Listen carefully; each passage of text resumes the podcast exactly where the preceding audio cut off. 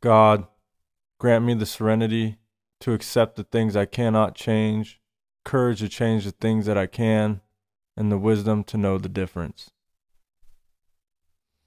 All right, welcome back, guys. Today we're going to talk about the acronym HALT, H A L T, and uh, we're going to talk about some things we should be doing in early recovery, some things we shouldn't be doing in early recovery, and uh, trying to give us, give ourselves the best opportunity for success in recovery in general, but especially in early recovery, because obviously that's where we get taken out the most.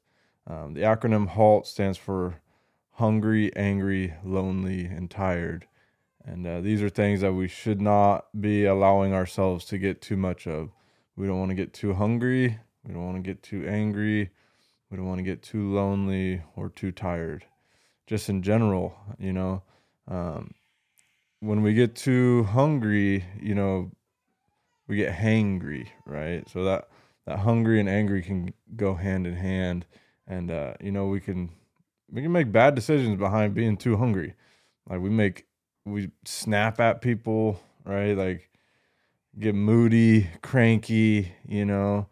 And uh, when you get in a bad mood and you're early in recovery, dude, it could it could totally send you on a spiral that you never thought you were going down. And all you needed was a freaking taco, you know? Like make sure that you're feeding yourself. Make sure that you're, you know, feeding your brain. And don't eat crap either, you know, like try to eat some freaking vegetables, you know, try to eat healthy, give your body and your brain an opportunity to, you know, produce at the highest quality. You know, we want our brain to be on point. We want our body to be on point. And, you know, it's, it's like a machine, right? It's like a car, you know, you only put you know, premium gasoline in, in a premium vehicle, right? We're not putting eighty-seven in a sports car, uh, you know, and that goes for our bodies too. We want to put in the highest quality food and, and ingredients that we can find, you know, so we can get the best results from our bodies and from our brains. And I know it's hard. Food's freaking expensive. Vitamins are expensive. Like it's not easy. I understand that, especially early recovery. Most of us are freaking broke, you know. Um, we should do the best we can, right? So too hungry. We don't get too angry, you know. Uh, anger, man, is a drug within itself, you know. Uh, you let that anger get the best of you, and sometimes it feels good. Like we just dive into that anger and really allow that demon to breathe, you know, and freaking get that shit out of you. Sometimes it feels good to get a little bit angry, you know what I mean? Let that red line go a little bit, but you don't want to get too angry because we make bad decisions behind anger. You know, if you struggle with violence like myself, you know, I have a short temper with people, you know, I don't tolerate disrespect. And, uh, you know, you, you let yourself get too angry and you put your hands on somebody and your whole life could change, you know, and especially if you've built some, built a life back for yourself in recovery, you can't let stupid motherfuckers trick you out of position. That's the truth. Like you don't catch me hanging out in bars. You don't catch me hanging out, you know, outside the liquor store. Like wherever idiots are hanging out, I'm not there because I, I still have a hard time like tolerating disrespect. Like I, I just, I can't do it. You know what I mean? So I need to put myself in the best position to win. And uh, part of that is just not hanging out where idiots hang out, you know, because I don't want to be tricked out of my position by somebody that's having a bad day or whatever, dude. Like just dorks out there that want to talk out the side of their neck and, and can't back it up, you know? And, you know, the truth is I don't have anything to prove today. Like I've proved all I need to prove to myself and to other people. You know what I mean? I've done it all. I've won fights. I've lost fights. You know, I've, I've been in all the fights I need to be in for right now. And, uh, you know, I have like a hands-off policy, which is something that happens in prison where like, I'm not down to fight. You know what I mean? Like, If I if I'm gonna take it there, I'm gonna take it all the way there, and I'm gonna take your life from you. So if it's not worth killing you over, then it's not worth being in a confrontation over, right? Because it's not worth it for me to just beat you up, because you're going to trick me out of my position that I'm already in. So if I'm going to take it to the level of violence, I'm going to take it all the way there. And if I'm not willing to take it all the way there, then it's just not worth it for me. Um, and, you know, that anger, we want to be slow to anger, right? We just want to try to halt, right? Before we get angry, before we react, you know. Um, I want to be able to respond to a situation, not react to a situation. And a lot of this we figure out through trials and tribulations. And, uh, you know, we, we figured out the hard way. And for me, you know, like my daughter's mom will send me some messages sometimes, and dude, the, my first instinct is just like flash back on her instantly with a text back, like, F you and, and whatever, you know what I mean? And not just her, but other people too. Like my, when I react to situations in anger, I typically regret it. I almost always regret it, you know? Whereas if I could halt and take a step back and, and process the way that I'm feeling, and like, you know, take a second to breathe and to calm myself down, and then respond to the situation, I always come back to the table with a clear head and, and like a, a thought out response, rather than a, an angry, quick reaction where I'm always going to regret the things that I said. And like, not even just regret the things that I said, but like just regret not coming with, you know, a more level head to the situation, like letting somebody get me angry too, you know? Like, I don't want people to be able to trick me out of my position, dude. Like, I'm a very calm person, you know, and I don't want people to be able to disturb my peace anymore. You know what I mean? And uh, even if they do, I don't want them to know that they did, right? So I try to halt and and sit there and collect my thoughts before I, I respond in anger. Um, The L in the acronym is loneliness.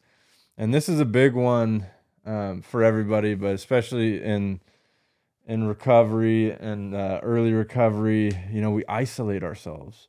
Um, I just had, you know, one of my best friends just relapsed, and he started with isolation. You know, he he separated himself from the pack, you know, from the group, from the fellowship, and wasn't talking about the way he was feeling, and wasn't talking about, you know, the ideas that he had about the future and what he should be doing, what he shouldn't be doing. And, you know, I, I did get that stuff out of him, and I was like, who are you talking to about these things, you know? And he was like, nobody, like, you're the only one I actually talked to. And I'm like, yeah, well, you haven't talked to me about it, you know? And we're our own worst enemies, especially in early sobriety. Like, our best thinking gets us into trouble. Like, we go into crazy places with our own best thinking and judgment. So if you think that the person that's talking to you between your ears has your best interests in mind all the time, you're wrong. You know, especially as addicts, like, we need each other, and we need community, and we need fellowship, and we need to bounce ideas off of each other, and have a sounding board, and have somebody to talk to, to make sure that what we're thinking isn't crazy. And like, I think part of it sometimes is that we don't want to hear the truth, you know? And sometimes the truth hurts, you know? And especially like if you have reservations, and maybe you actually want to use and you want to relapse, like, you're not going to reach out to somebody and, and have them talk you off that cliff if you want to jump, right? So, you know, if you want to stay sober, and you want, and you're willing to do whatever it takes, then you need to know that you can't isolate yourself. That's why we say meeting makers make it. Like, you need to be part of a group. You need to be part of a fellowship. You need to have at least, you know, three or four to five guys around you, like a little group of people that actually care and people that you trust and people that you can talk to when things are getting sticky, and that and that can talk to you when they're going through things too, right? We do this together, guys. This isn't uh this isn't a a program that you can work on your own. It's just not. It doesn't work that way. Like I said, we're our own worst enemies. Like, we just can talk ourselves into the craziest stuff, man. You know, and that's the issue, is like, that demon freaking works in our own voice. It's our own voice between our ears, you know. That addiction talks to us in our own voice and, and rationalizes behavior and rationalizes thoughts that are just not rational, you know. And you need to know that and recognize that and pay attention to when you're isolating yourself. And pay attention to if you're lonely, and what what is that coming from? What's it stemming from, and what can we do about it, right? And going to meetings is like the number one thing. Like, take your butt to a meeting and call somebody, you know? Call your sponsor, call some, call a friend, call your mama, you know what I mean? Whatever, dude. Get off your couch. Like, stop isolating. It's a killer in this program. It'll take you out, dude. Being lonely will take your butt out, especially like if you're going through a breakup or whatever. Like, if you're lonely because of a relationship, it's probably the number one killer of sobrieties. Like, people going through breakups and stuff, we get all freaking lonely and, and heartbroken, and, you know, we're a mess, you know, and we need people around us to guide us and to help us. And even if you don't want it, you know, like, even if you want to be alone, it's not not a good thing for us. And then tired is, is the last part of this. And, uh, you know, you don't want to overwork yourself, you know, especially when you're early in sobriety. Uh, you don't want to overdo it, you know. Take it easy. Give yourself a break. Like, don't, don't work seven days a week, you know. Don't work twelve-hour days, seven days a week, because you need to get a car, because you need to get some housing. You know, like, don't stay up too late. Don't overdo anything, right? We're trying to find some balance in our lives.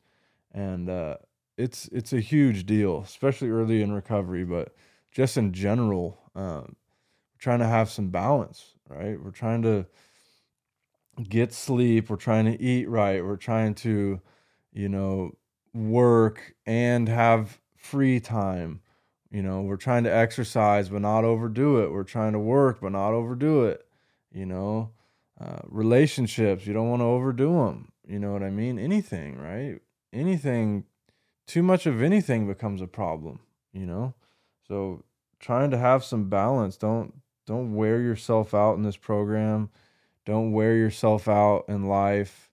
Um, because, you know, when, when you're tired, again, like, if you don't have the tool belt and the tools to to deal with situations, if you're tired, you're going to be quicker to anger, you know, you're going to be quicker to um to make bad decisions. Uh our impulse control goes down when we're tired. You know, we we you know, something might come up and and you know, somebody pulls out a bag and you're freaking tired, dude, you might make the wrong decision, you know. um Not to mention, like, all the all the negative repercussions of of being up for multiple days, right? Like, you know how it goes. Uh, we make real poor decisions when we've been up for too long. So it's very important that you get rest, you know, that you're sleeping at least six hours a night, you know. If you're not getting six hours a night, you need to try to find a nap during the day. Um, I I need at least six, like... If I sleep less than six hours a night, I have, I have a noticeable difference in my in my day, in the way that I feel, especially like in the afternoon. I really will start to feel it, like, start to crash in that afternoon. And if I can't get a nap in, you know, then I'm I'm tired the rest of the day. You know, when we're tired, we get cranky, irritable, right? All that type of stuff. So um, halt before you act, you know, halt before you speak. Right? Uh, respond to situations. Don't react to situations. you know, and, and same thing with actions too, you know, like try not to get caught up in that impulse. You know, we, we struggle with impulse control as addicts. And, uh, if you can take a second and halt and, and think about your next move before making it, you know, if, if you're thinking about using, like, take a step back and, and really look at the whole situation and, you know, pick up the frickin' phone, dude. And, you know, if you really want to be sober, you need to play the tape through. Like, you need to remember what it felt like when you were first getting sober, like that hopeless demoralization, that incomprehensible demoralization. You need to remember what that feels like and remember that you never want to go back there. And if you have some sobriety and you've built up a lifestyle, you need to know that you don't want to lose all this, you know? And yeah, you might not lose it off that first beer, but it just starts this slide that you can't stop. Once you start slipping, man, it's a slippery slope, and uh, you're going to fall off eventually. It's a progressive illness, and, you know, it's we can't just have one. We can't use successfully, you know, it's... That's your addictive thinking talking to you, telling you that you can have a beer and you're not going to fall off, you know, that you can hit that joint, you know, and watch the game and you're going to be fine. Like, you're not going to go get a bag. Yeah, you might not go get a bag right now. It might take a month. It might take a freaking year, but it doesn't matter. Like, we're not trying to take any chances in recovery. We're trying to be so solid that we don't need anything. I don't need drugs to feel good. I don't need drugs to change the way that I feel when I feel bad. Like, I'm cool, man. I can I can deal with life on life's terms because I've built the tools necessary in recovery to deal with anything, you know? And uh, so if you're feeling any of those ways, reach out, you know, make like be aware of the way that you're feeling, be aware of the way that you're living, be aware of your schedule, be aware of, you know, your program. And make the adjustments necessary to keep yourself from slipping. Halt before you think. Halt before you act. Don't get too hungry, angry, lonely, or tired. And uh, if you are, do something about it. Thank you.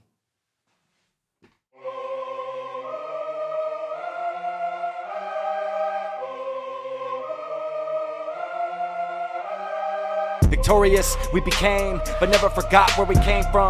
Life or death, not a game. We came to change the lane. Recovery addicts, that's the name. Give yourself a break, just one day at a time. You were born to shine, so live and let love be forever. My sister, my brother, don't give in. Please remember, the lie is dead. We do recover. Welcome home.